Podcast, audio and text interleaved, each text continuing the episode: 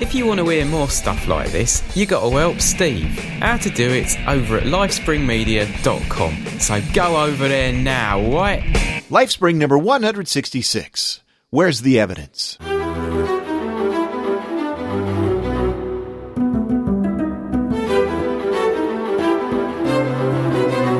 Hey, what do you say?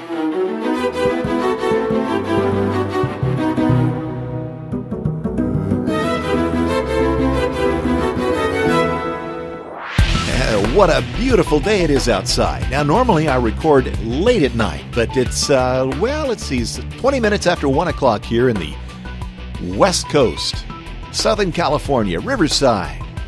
Beautiful sunny day out there. Loving it, loving it, loving it. And here I am in the studio. What's wrong with me? Hey, welcome to Lifespring number one hundred sixty-six. Let me get this out of the way right now. Last time, last show, I messed up. And I said it was number one hundred sixty-six, but it was actually one sixty-five. I don't know. Lost my mind.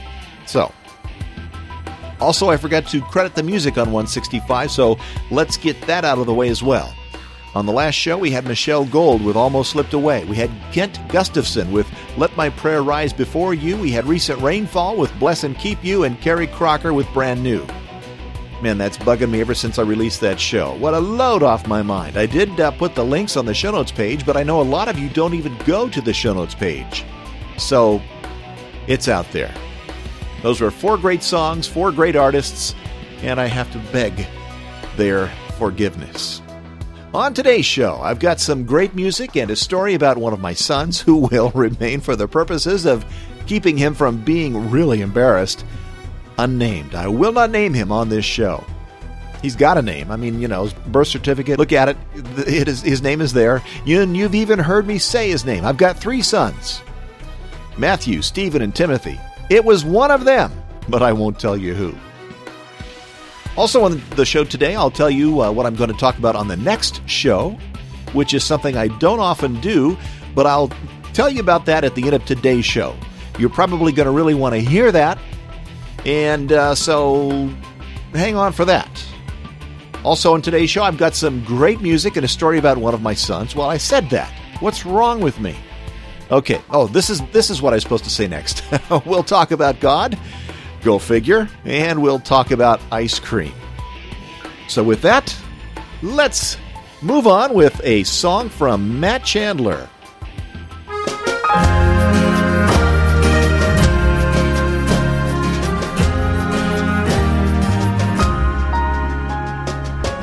Feeling helpless, I call your name, and you answer again. What have I done to earn such a promise, to call my God a friend? Failing, falling, I call to you. I am broken and lost. So amazing, you've chosen to save me, no matter what the cost. And I wonder, yes I wonder, why you came down from heaven to rescue my heart. And your mercy is all that I need. So I'll think of the way that you love from the start, and I live like a prisoner set free. So forever, forever, I am yours, I am yours. Well, it humbles me just to know that you call me a son. I'm unworthy to stand in your presence before the Holy One. Silently I hear you calling me. I am speechless and still. Lord, I want to do all that you told me to, according to your will. And I wonder, yes I wonder, Why you came down from heaven to rescue my heart, and your mercy is all that I need. So I think of the way that you loved from the start, and I live like a prisoner set free. So forever, forever, I am yours. I am yours. Hallelujah, all praises to my King. Hallelujah, all praises to my King. Hallelujah, all praises to my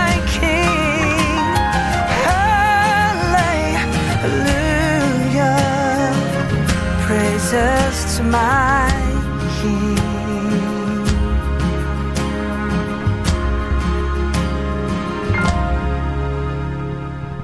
Well, I wonder how you could use such a sinner as I.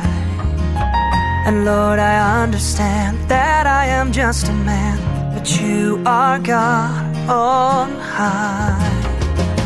So I promise to sing your song to the damaged and torn.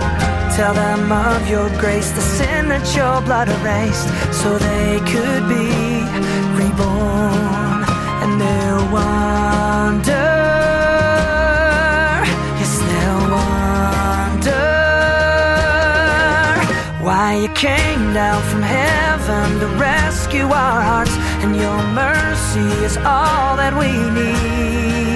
So we'll think of the way that you loved from the start, and we'll live a life where prisoners set free. So forever, forever, I am yours. I am yours.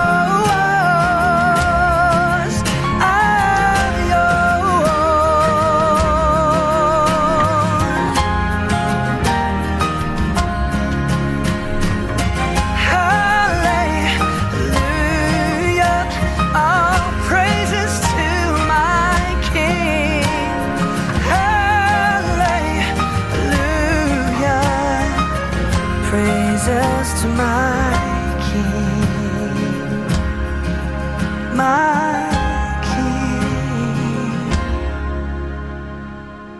Mm, that's a good one. Matt Chandler.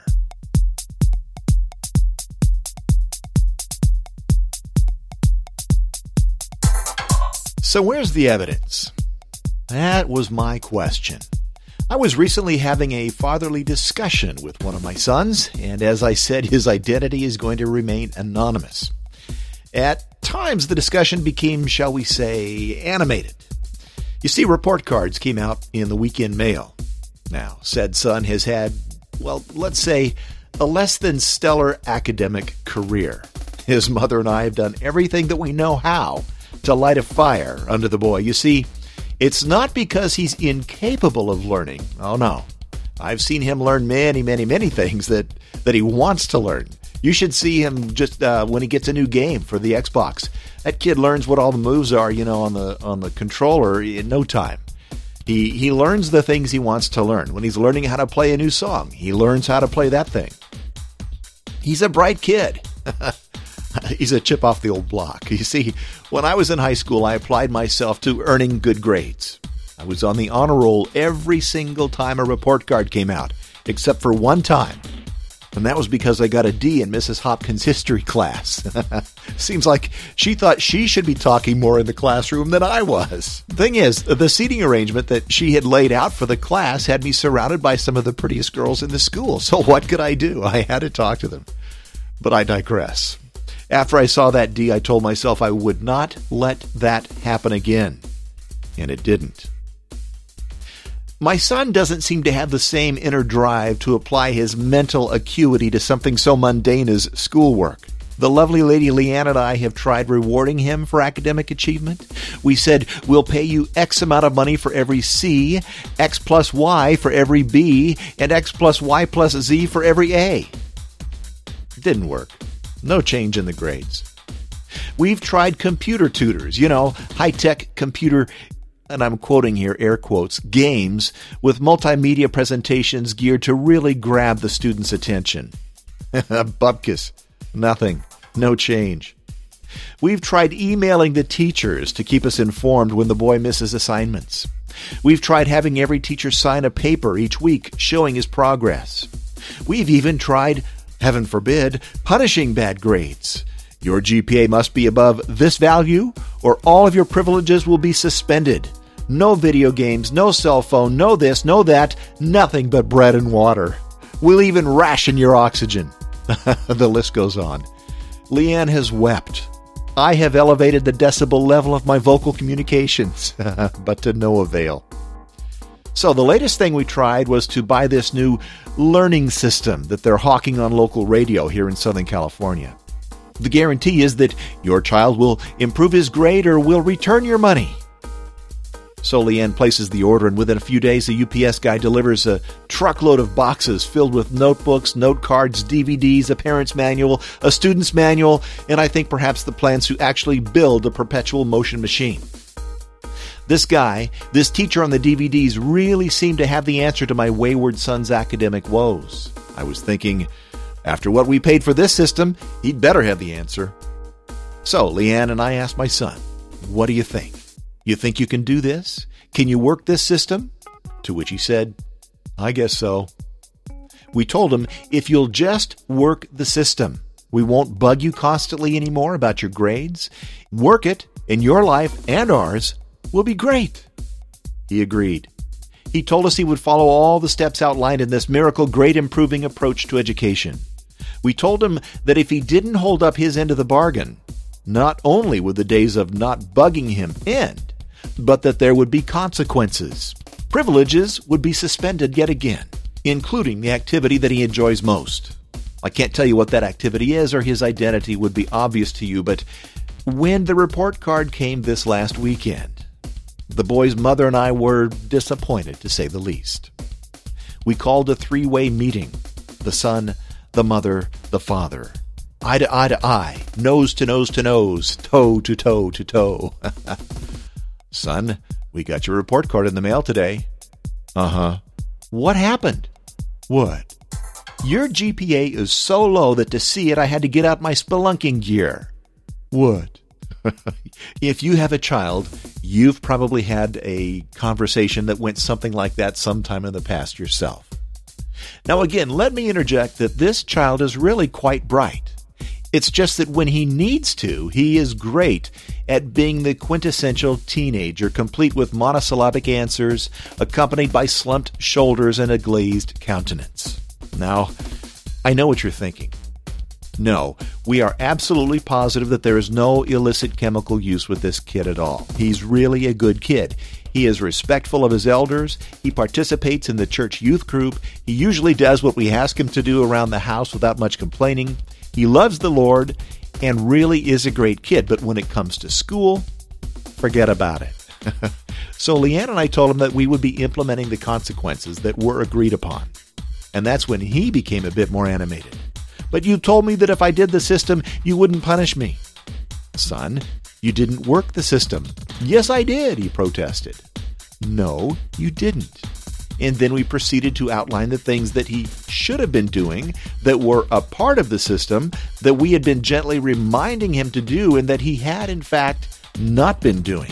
And then there were the grades. But I did the system. I did try harder, he said. I said, show us the evidence. Show us the evidence. You've probably heard the old saw, if you were arrested for being a Christian, would there be enough evidence to convict you? One of the accusations that outsiders make against Christians is that we are hypocrites. In other words, the evidence that we really are Christ followers is weak or non-existent. They look at us and say, show me the difference. Show me the evidence. So what kind of evidence should we have? How will they know that we are the real deal? Is it the way we talk? Is it the clothes we wear? Is it the people we hang out with? How about what we do in our spare time? Is it what we spend our money on? The music we listen to or the podcasts? Is it whether or not we go to church every Sunday or every other Sunday or on Christmas or Easter? Perhaps some of these things might give an indication, but these are not the foolproof evidence that would convict you of being a Christian, a Christ follower. People talk about litmus tests. So what is the litmus test that we're looking for? You know what I'm going to say, don't you? I think so. The person we should consult on how to tell whether we are really what a follower should be is the person that we profess to be following. Hey, Jesus, how am I doing? Am I following in your footsteps? Help me out here. How do I know if I'm living according to your plan, Jesus? Well, Jesus said, by this all will know that you are my disciples, if you have love for one another. He said that in John chapter thirteen. So what does that mean? If we have love for one another, who are we supposed to love? Well, in the narrow sense, he's talking to believers about other believers. He was talking to his disciples, minus Judas, who had already left to go betray him to the Sanhedrin on the night of the Last Supper, only hours before his crucifixion. But in the broader sense, when we look at all of Jesus' teaching, we know that we are to love everyone, even our enemies.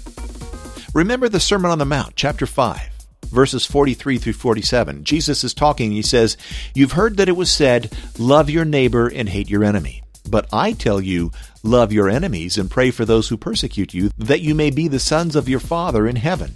He causes his sun to rise on the evil and the good, and sends rain on the righteous and the unrighteous. If you love those who love you, what reward will you get? Are not even the tax collectors doing that? And if you greet only your brothers, what are you doing more than others? Do not even pagans do that?" Okay, so loving other believers is hard enough sometimes, right? I know some who are decidedly difficult to love. Some are crotchety, contrary, and cantankerous. Some are self-possessed, self-absorbed, and self-centered. Some are gossips, gluttons, and just plain galling. And yes, I'm talking about believers. You see, Steve, they are hypocrites, just like the outsiders are saying. No denying it. They sure are. But guess what? We gotta love them anyway. Of course they aren't all they should be, but neither am I, and neither are you. If they belong to Jesus, who am I to reject them? I mean, who do I think I am?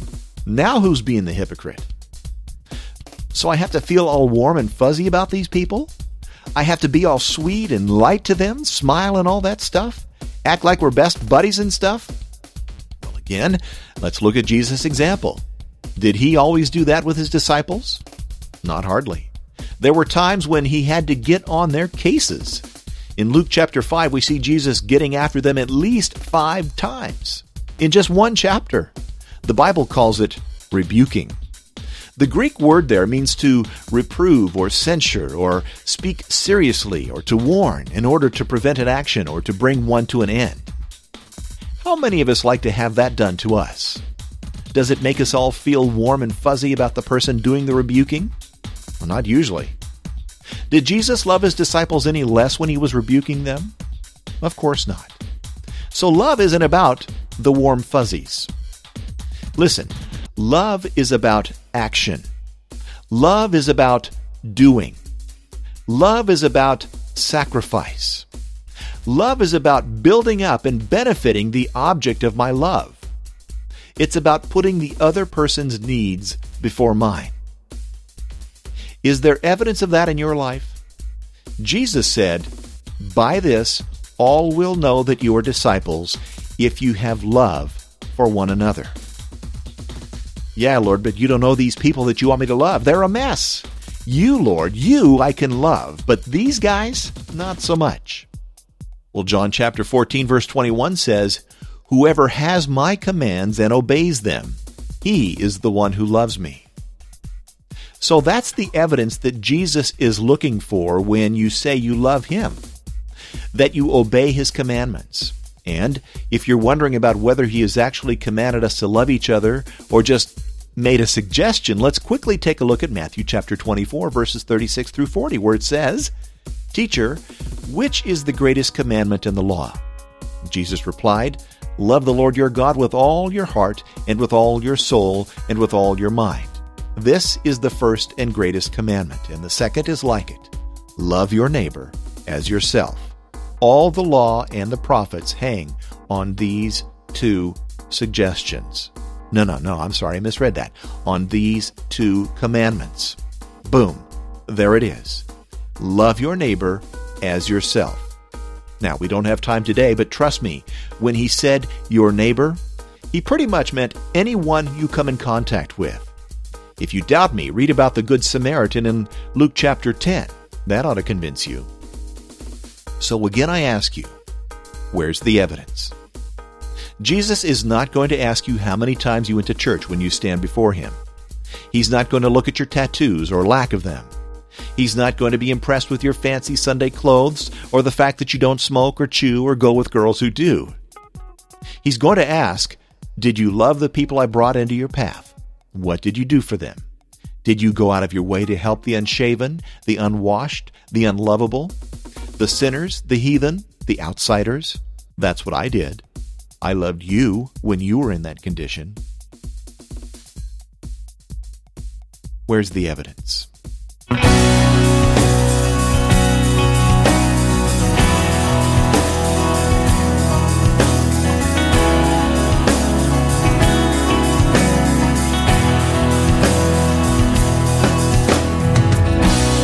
If I could speak in tongues of all nations and in the language of heaven's angels, and if I knew all hidden tomorrows and all the mountains would move at my words, without love, what would it mean?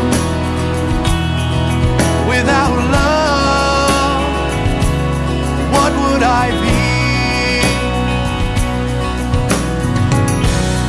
What if I gave all I had to the poor ones and laid down my body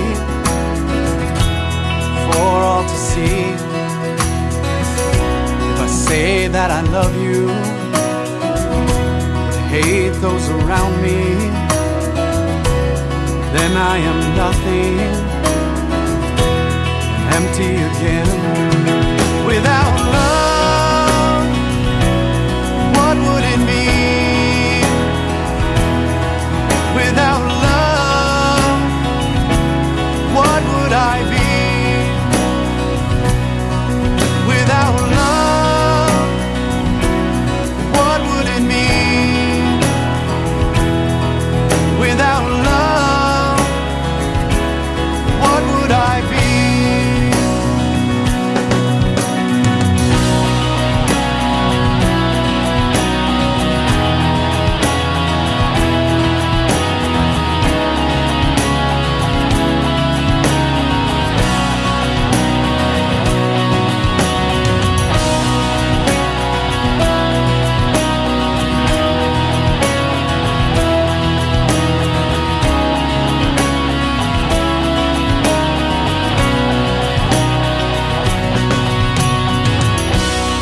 Love, it is patient, kind and forgiving. Love was first given to us by the Son. So let us continue to love one another. To love is to know God, for God is love. By your love, I know what it means. By your love you've given to me. By your love I know what it means.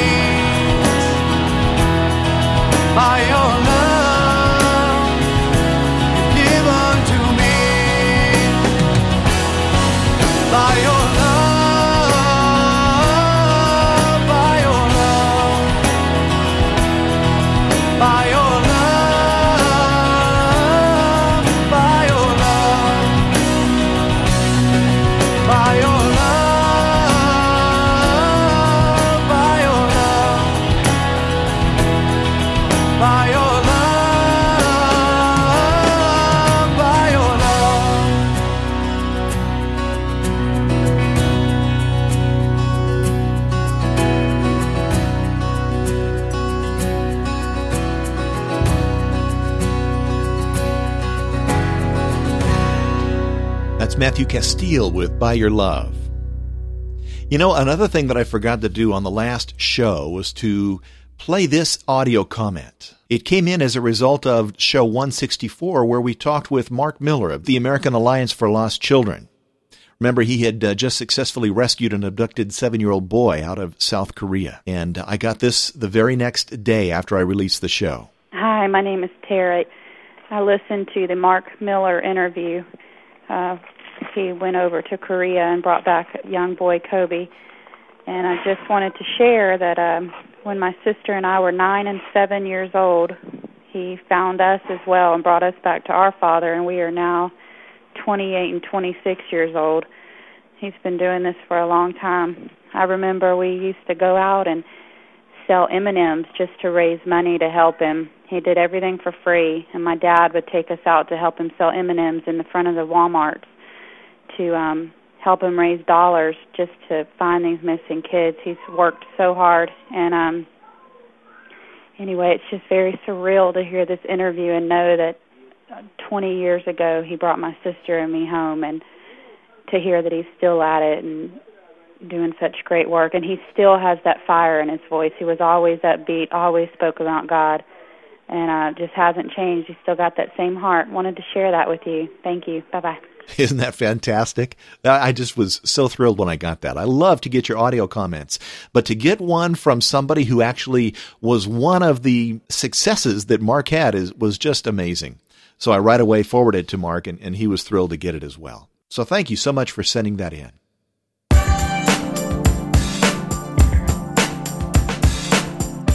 On next week's show, I am going to be discussing, I can't even believe I'm saying this, Oprah Winfrey. Yeah, it's true. I've been getting a lot of questions about her. Uh, you know, what's up with this new book that she's talking about, A New Earth? And uh, people have said something about her being dangerous and on and on and on. And so I'm going to be talking about Oprah. I can't believe I'm doing this. I was just going to kind of ignore it because, to me, I, I think in my entire life, I have listened to a total in my entire life of maybe an hour's worth of Oprah, probably less than that. But, you know, I mean, she seems to be on the T V all the time. So I've never sat and watched one of her shows. I've never listened to her complete a complete thought, I don't think. And uh, so to me, she's a non-entity, but I guess she has got a tremendous audience. Like, I don't know, twenty million people or something watch her, her television show. And this, this book that she's discussing is pretty amazing. So I'm going to be talking about Oprah on the next show. And uh, who knows? I might even give you some weight loss tips, some hair makeover ideas, and how to have it all. Yeah, maybe not, but I will talk about Oprah. So don't miss Lifespring number one sixty-seven. If you are not subscribed to the show, now would be a good time to do it. It's free, it's easy, and it guarantees you won't miss an episode.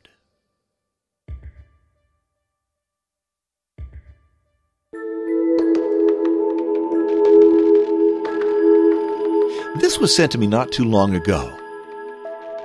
Last week, I took my children to a restaurant. My six-year-old son asked if he could say grace. As we bowed our heads, he said, "God is good, God is great, thank you for the food, and I would even thank you more if Mom gets us ice cream for dessert. And liberty and justice for all, amen." Along with the laughter from the other customers nearby, I heard a woman remark, "That's what's wrong with this country. Kids today don't even know how to pray. Asking God for ice cream. Why, I never." Hearing this, my son burst into tears and asked me, "Did I do wrong? Is God mad at me?" As I held him and assured him that he had done a terrific job and God was certainly not mad at him, an elderly gentleman approached the table. He winked at my son and he said, "I happen to know that God thought that was a great prayer." "Really?" my son asked. "Cross my heart," the man replied. Then, in a theatrical whisper, he added, nodding toward the woman whose remark had started this whole thing, "Too bad she never asks God for ice cream. A little ice cream is good for the soul sometimes." Naturally, I bought my kids ice cream at the end of the meal. My son stared at his for a moment and then did something I will remember for the rest of my life. He picked up his sundae and, without a word, walked over and placed it in front of the woman. With a big smile, he told her, "Here, this is for you. Ice cream is good for the soul sometimes, and my soul is good already."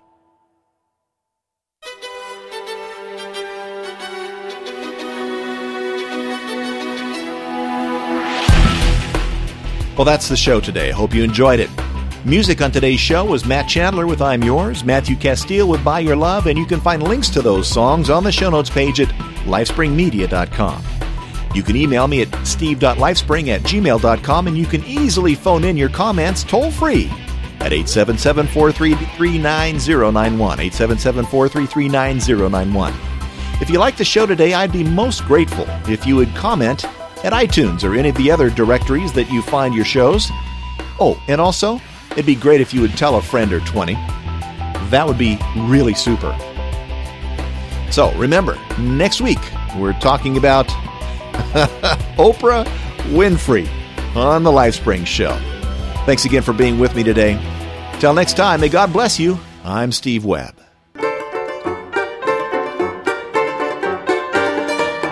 If you enjoyed this program, will you consider helping to support LifeSpring Media? Details are at Lifespring media dot com. Thank you.